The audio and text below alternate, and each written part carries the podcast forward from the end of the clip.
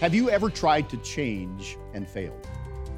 One day in the first century, the Apostle Peter gave a bold message which led to 3,000 people being baptized in the name of Jesus Christ in one day. Less than two months earlier, this same frightened disciple had denied even knowing Jesus three times in one night. What changed in Peter's life? And can it change yours? Stay with us as we tell you about the gift of the Holy Spirit. Join our presenters from the United Church of God as we bring you help for today and hope for tomorrow directly from your Bible here on Beyond Today. For several years, I have belonged to a YMCA. I go there several times a week. I like to swim, I like to work out occasionally. But every January, I notice something a little different a little change. I see new people show up I haven't seen before with new memberships, and all of them wanting to get in shape and to lose weight. Great plans, great idea, and a worthy goal. But you know what happens? Within a few weeks, usually by mid February, I don't see them anymore. They stop coming. The best laid plans have failed again. In this series of programs, I have been talking about change and how hard that change really is. It's very difficult. We make well meaning resolutions in January, but usually they're not enough. Most people know this, but it comes around every year and it happens. It takes something more to get beyond January to get beyond a good intention. I want to talk about that today in this program from a view of what God can do when we come to ourselves. At a moment of internal crisis where we experience what could be called our own moment of truth, and we come to a point where we recognize that we can only go forward with the help of God. That is a moment of brutal reality for anyone.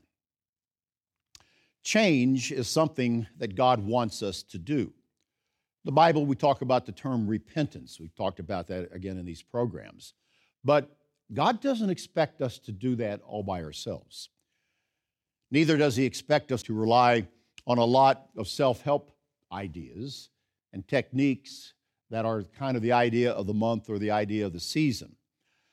Now, God wants us to live successful, positive lives, and He promises us the help that we need to transform our lives into a vibrant, happy life that we can be happy with, desire, feel successful and motivated. But so often we find it to be unattainable, it's somewhat elusive to us when we get down to it. When you break it all down to its simplest point, change begins in our mind and in our heart. It begins where we really see ourselves and where we think about ourselves. When we become aligned with the mind of God and the power of God, we can expect to produce change that endures. Change that leads to a different life, one that is spirit led, with meaning and with purpose. We're talking about the kind of change that is the most important we will ever make in our life, the kind of change that leads to eternal life in the kingdom of God. So let's look at what Jesus said would create that change and how that actually came to be in looking at the life of one of his closest disciples, one of his closest followers. On the night before his death, Christ was talking with his disciples he revealed to them the promise of the Holy Spirit. Jesus promised his disciples the help that they would need to live a transformed life. He said, The Helper, the Holy Spirit, is what he was talking about. The Helper, the Holy Spirit, whom the Father will send in my name, he will teach you all things and bring to remembrance all things that I said to you. In that night, in his teaching, in several ways, in very clear language, Jesus told his followers that his death resurrection, and ascension was necessary for the helper, as he called it, for it to be able to come and to be available to us. The Bible shows that this is the power of God, the Spirit. And it would be how they, the disciples, and by transferal, us, would be able to overcome the world, just as Jesus had overcome the world himself.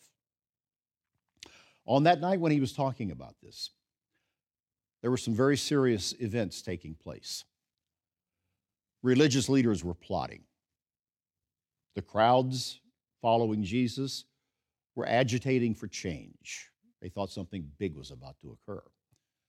And among his closest disciples, stress was beginning to show. He encouraged them. He said at one point, Peace I leave with you, my peace I give to you, not as the world gives to you. He said, Let not your heart be troubled, neither let it be afraid. We know by, that Jesus was moved by what was near and what was coming in, in the hours ahead. Perhaps his heart was racing. His mind, no doubt, set on preparing his disciples for the job ahead of them. And then, perhaps in the most profound statement of the night, Jesus told his disciples that he was going away and coming back. He said, I am going to my Father, for my Father is greater than I. There was one disciple that night who was listening quite closely to what was being said. That disciple would be an example of the transformation that was coming for all of them, but his stands out. It was the Apostle Peter, the one who would become a leading apostle. On that night, Peter would sink to depths of despair that he'd never experienced. And then he would recover. He'd bounce back. And he would help then lead the greatest beginning in history, which was the beginning of the church of God. Peter would later stand up in front of a crowd and deliver a very powerful, eloquent sermon. We read about it in Acts chapter 2, where Peter stands and delivers an inspired message before thousands of people. People at, at, that moment were astonished at the sight of this ragtag group of disciples who've been following Jesus for a few years, who now were speaking in many different languages and excited. Jews that were watching were thinking that the disciples were drunk. They said they've had too much to drink. And Peter said to the crowd that no, that is not what is happening. He says, Listen to this, let it be known, and heed what I'm talking about, for these are not drunk as you suppose, he said. It's only nine o'clock in the morning. They weren't drunk with wine, they were moved by the Spirit of God. Now, Peter was the leader among the disciples there at that moment. When you look at the story of the Gospels, we see that very often Peter was always the one who had something to say when other disciples would keep quiet, or it was that Peter just jumped out and gave an answer or did something had a, had a reaction. A few weeks earlier, on the night that Christ was arrested by the Roman authorities, Peter had acted in a very cowardly manner. The way he conducted himself that night would have caused us and other men probably to just collapse in remorse would have been difficult for anyone to come back from. But it was at the most critical moment in Christ's earthly life when that happened. And it would highlight the underperforming life that Peter had been living. And it provides a very powerful lesson for us to learn. You see, God cares for us so much. He cares that we succeed. And he carries us more than we realize. And what happened to Peter on that night tells us that. God carried Peter on that occasion. Let me tell you how it happened. Christ had predicted and said to Peter in advance, He said, You're going to betray me when the pressure is turned up. A few hours before all that happened, Jesus had actually said to Peter, Simon, Indeed, Satan has asked for you that he may sift you as wheat. But I have prayed for you that your faith would not fail, And when you've returned to me, he said to him, strengthen your brethren. The key is in that thought of return, when you return to me. Well, Peter's reply was, Lord, I am ready to go with you, both to prison and to death. But Christ again turned to him and he said, with a, a note of finality, Peter, I tell you, the rooster shall not crow this night before you deny me three times. You'll deny me three times that you know me. Those were pretty strong words. What Christ was predicting came to pass. After his arrest, and while he was being shuffled between the Jewish and the Roman authorities, Peter, who actually was following close behind in the scene that night, actually did exactly as Christ had predicted. On the first occasion, Peter was setting around a fire in a courtyard at the high priest's home. There was a young girl there. She recognized him as one of those who were following Jesus. And she pointed him out and she said, This man, this man was also with them. Well, Peter's response was sharp and quick Woman, I do not know him. It was the first time. The night went on, and another voice from the crowd around the fire said, You're also one of them. And again, Peter vehemently denied that he was a follower of Jesus. He said, Man, I am not. About an hour passed. The interrogation of Christ continued on in the, within the house. It's likely that, that Peter saw it out in the courtyard. Another man saw Peter sitting there, and he confidently pointed to Peter, saying, Surely this fellow also was with him, for he's a Galilean. And one last time in the account, we see Peter rising up, denying him vehemently, and shouting, Man, I do not know what you are saying.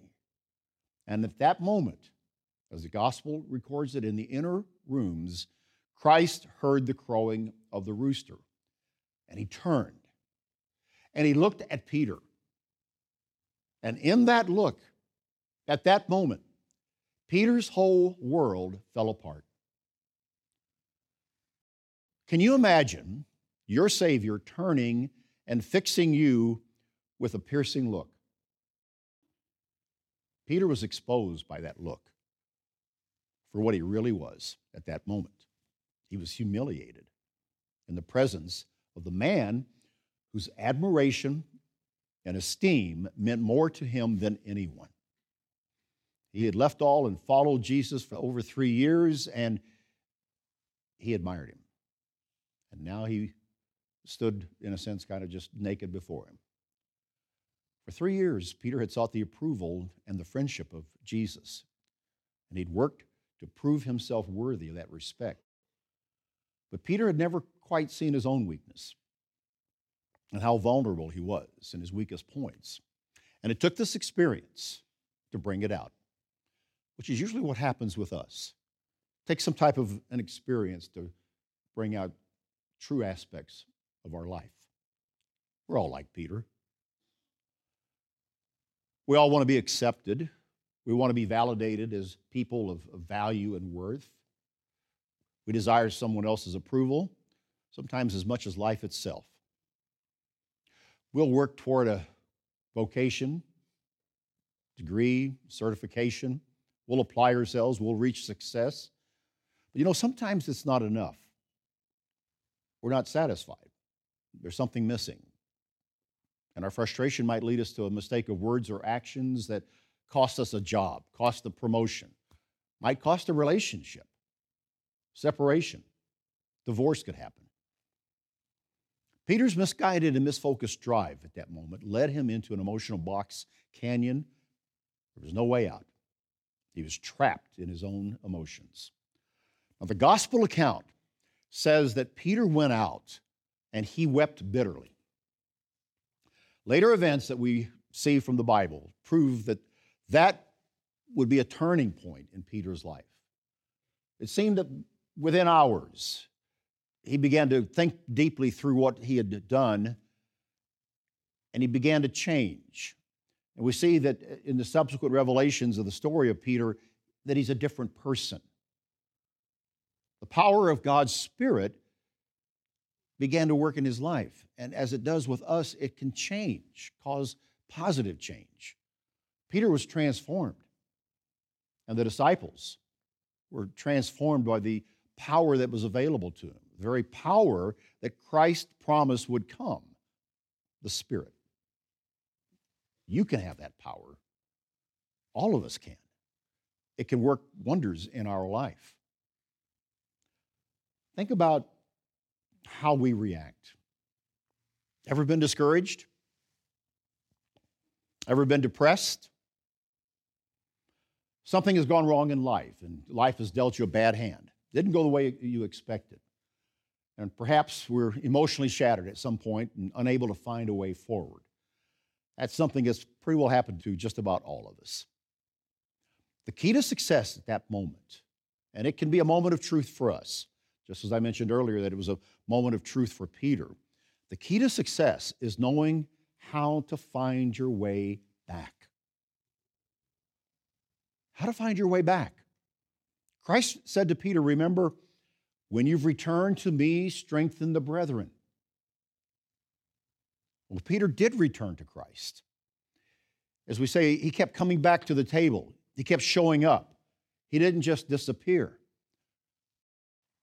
Christ encouraged Peter to feed my sheep. There came a point where Peter finally did get it.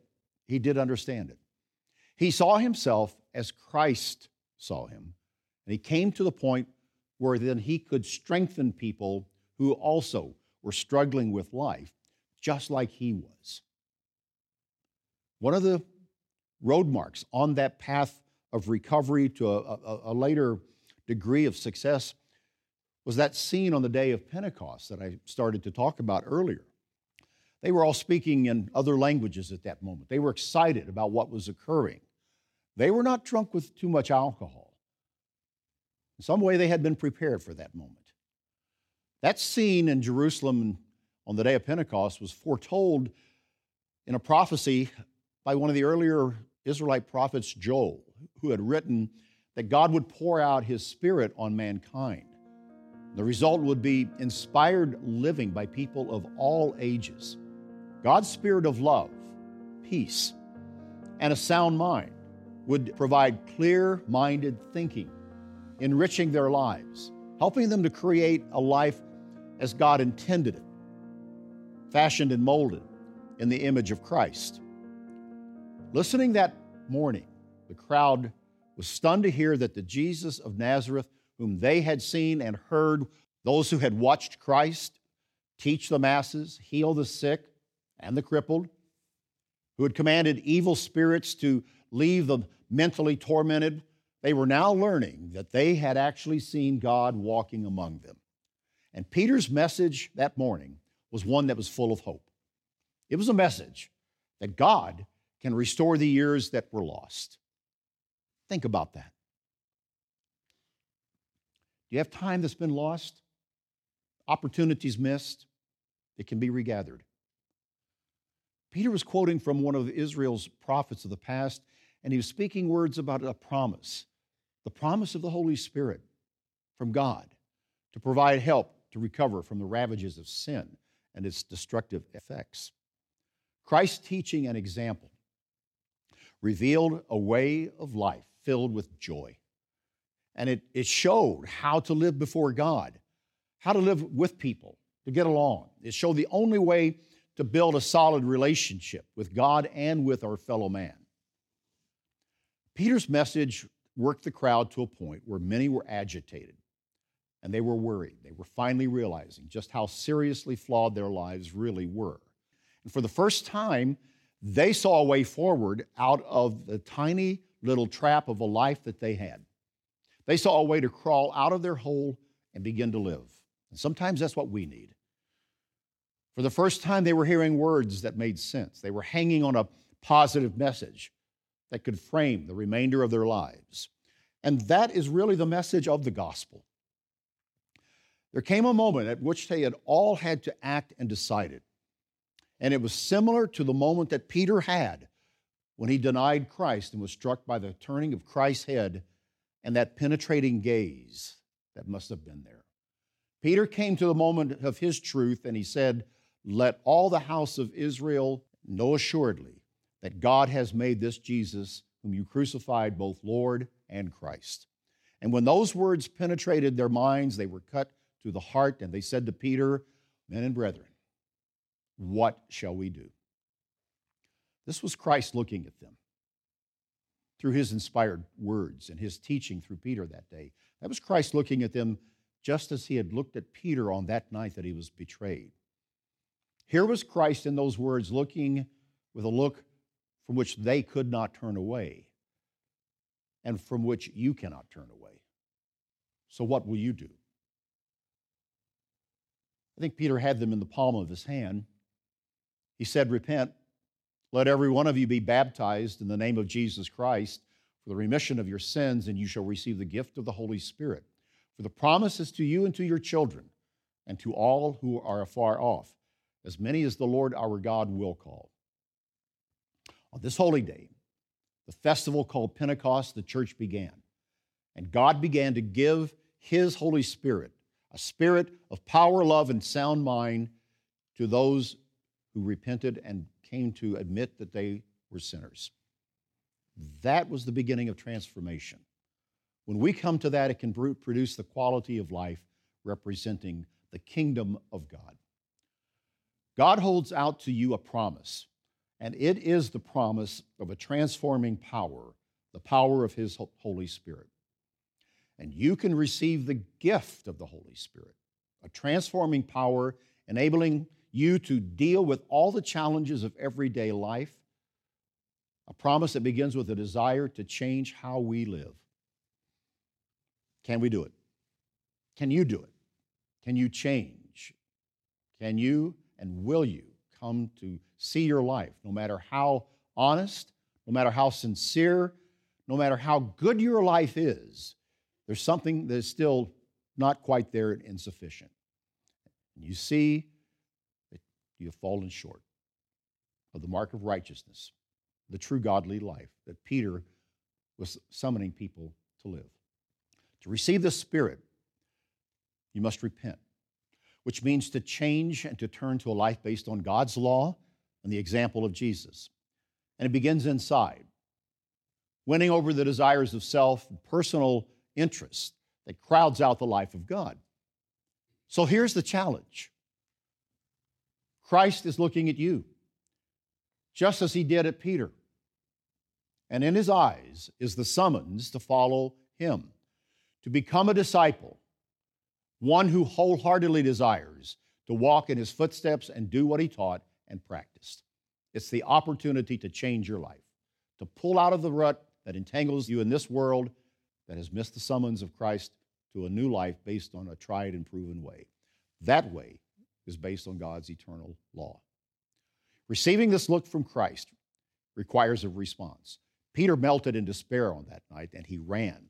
He may have fled from the presence of Jesus, but he returned and he learned from the experience and he went on to accomplish significant things by the power of the living, resurrected Christ within him. And he summoned others by his preaching to do the same. And that message is before us right now the challenge to turn around and to face Christ and to meet that look that He puts our way. And let our eyes meet Him in a willing obedience and surrender of our lives to Him. The look that Jesus gave Peter that night stripped him of all pride, ambition, and the final fragments of this false veneer of his little world. He wore all of this as part of the daily walk of life. And it took this experience to jolt him out of a way of thinking about himself that was a lifetime in the making. Years later, near the end of his life, Peter wrote a letter to the churches under his care. And in it, he charged the elders who were working with them to meet the spiritual needs of his congregation. And he wrote from years of experience. And he gives years of experience through the words to willingly and lovingly care for the people of God with the tender care of a shepherd. He wrote, You who are younger, submit yourselves to the elders. All of you be submissive to one another Be clothed with humility. God resists the proud, He gives grace to the humble. Humble yourselves under the mighty hand of God, that He may exalt you in due time, casting all your care upon Him, for He cares for you.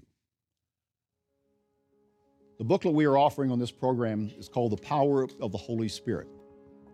It's the same Spirit that is available to us. It's a free study guide to help you understand this full biblical teaching about this important topic.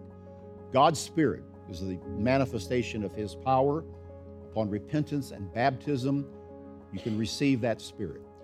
This booklet, free, you can begin reading it right away on beyondtoday.tv, or you can call the number on your screen and request your free copy of The Power of the Holy Spirit and to begin reading this and making a change in your life. You can change your life and you can be transformed by this power, the power of God's Spirit given on the day of Pentecost. Jesus said he would not leave his disciples without help, he would send a comforter. He did.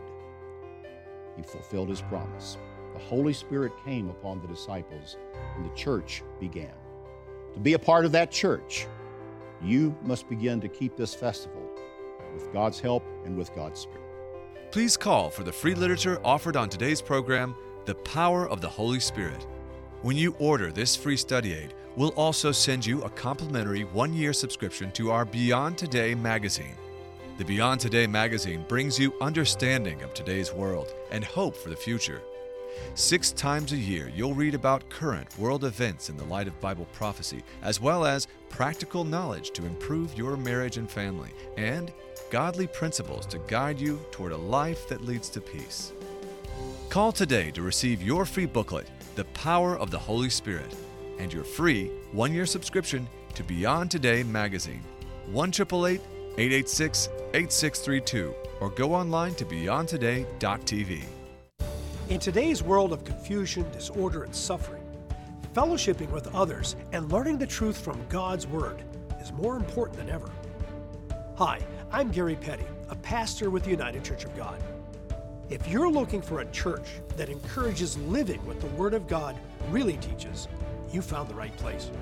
We're a community of believers dedicated to seeking the truth and preaching the good news of the coming kingdom of God. We'd like to welcome you to come and join us on this spiritual journey. We have hundreds of congregations around the United States and across the world. Visit ucg.org to find a church near you. We're looking forward to meeting you soon.